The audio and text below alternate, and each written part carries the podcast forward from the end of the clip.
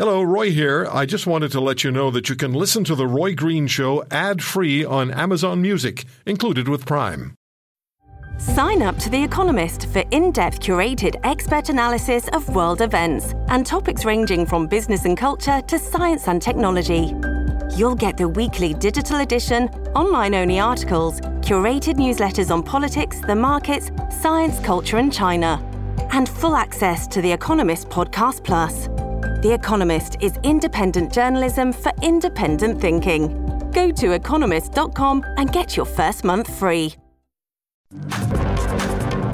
The Emergencies Act was, in my opinion, uh, entirely unnecessary.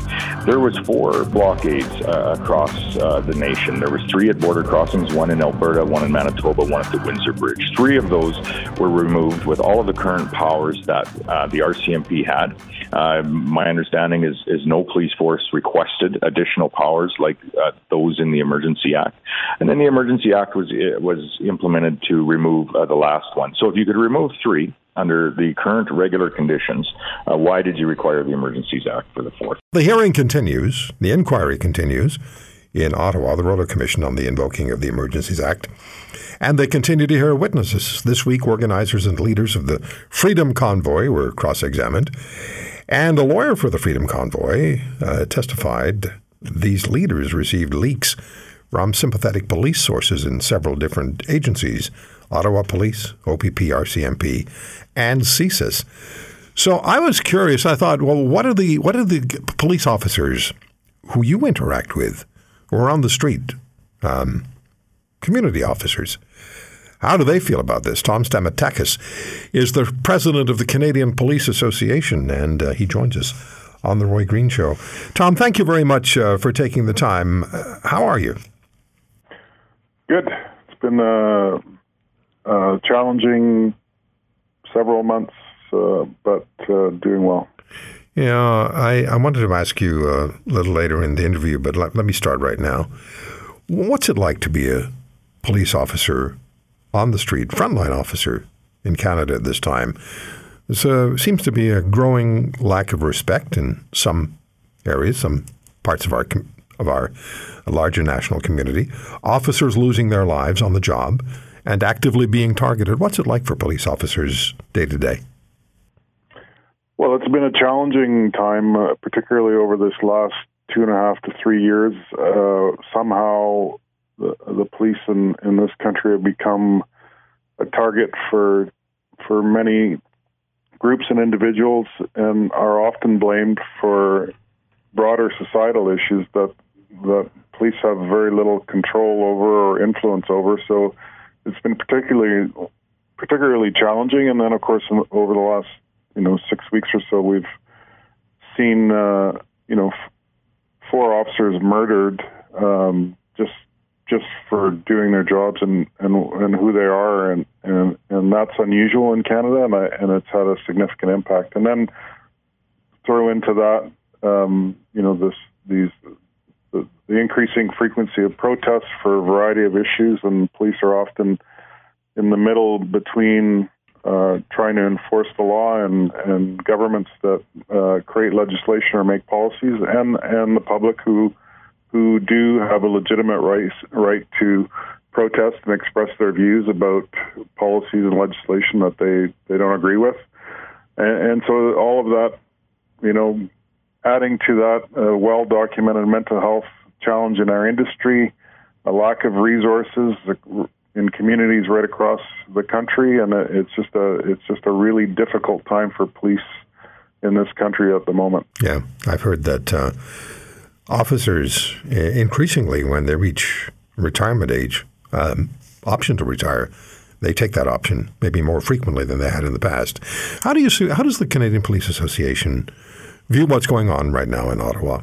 And, uh, and, and let's within the greater context of the invoking of the Emergencies Act. Uh, how, how, do you how does the CPA view the invoking of the Emergencies Act and uh, and what happened in Ottawa in February?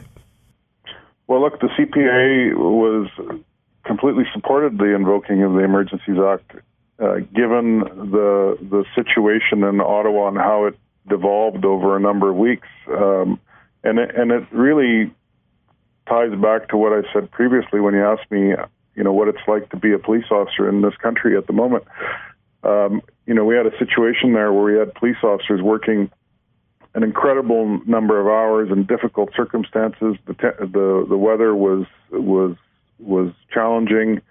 Uh, these are police officers who were uh, taken away from their regular duties, which means, you know, there's a there's a knock-on effect when this happens, when these demands are are placed upon, um, you know, police services and police officers that are already stretched way too thin. Uh, you know, they're taken away from their regular duties. Those duties aren't being done.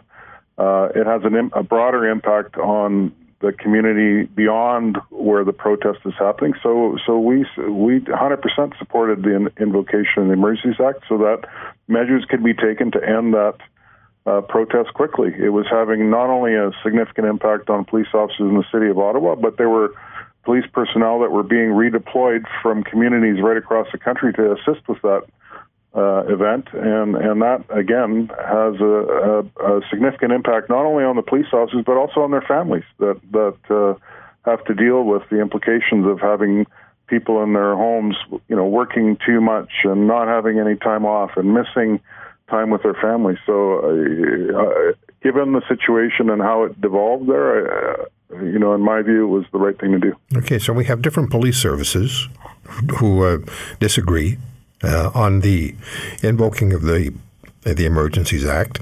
Just heard the Premier of Saskatchewan with his position on it. Um, should people be surprised that police officers are taking divergent views on the EA?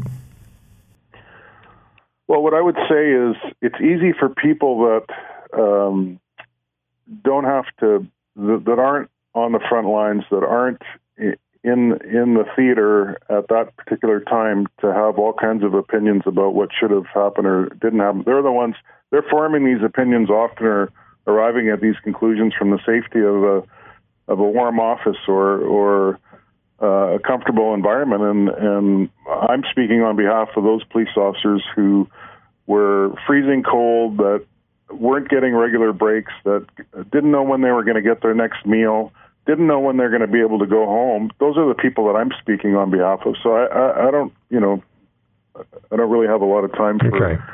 uh, some of the divergent opinions that are that are, um, you know, now being talked about after the fact with the benefit of hindsight and and, and a number of other factors that usually come into yeah, play. The inquiry is going to be hindsight. It's going to be investigating whether the federal government did the correct thing in invoking the Emergencies Act, which is the nuclear option for any government. Are you surprised there's been testimony that police agencies in some cases provided information to Freedom Convoy organizers? I am surprised. I, you know, I I think there's going to be more uh, examination of that. I'd like to know more about it and and and know specifically, um, you know, what the context was. Was this a case of you know isolated incidences involving individuals that perhaps were disgruntled or had some other um, motivation, or, or is this a, a, broader issue? And I would be surprised if it was um, as significant or as broad as as you know some of the the people who have given testimony have made it out to be, and and those people, I would suggest, perhaps have um, you know mo- reasons or motives for for making statements like that. If you want to hear more, subscribe to the Roy Green Show on Apple Podcasts, Google Podcasts, Spotify, Stitcher, or wherever you find your favorites. And if you like what you hear, leave us a review and tell a friend. I'm Roy Green. Have a great weekend.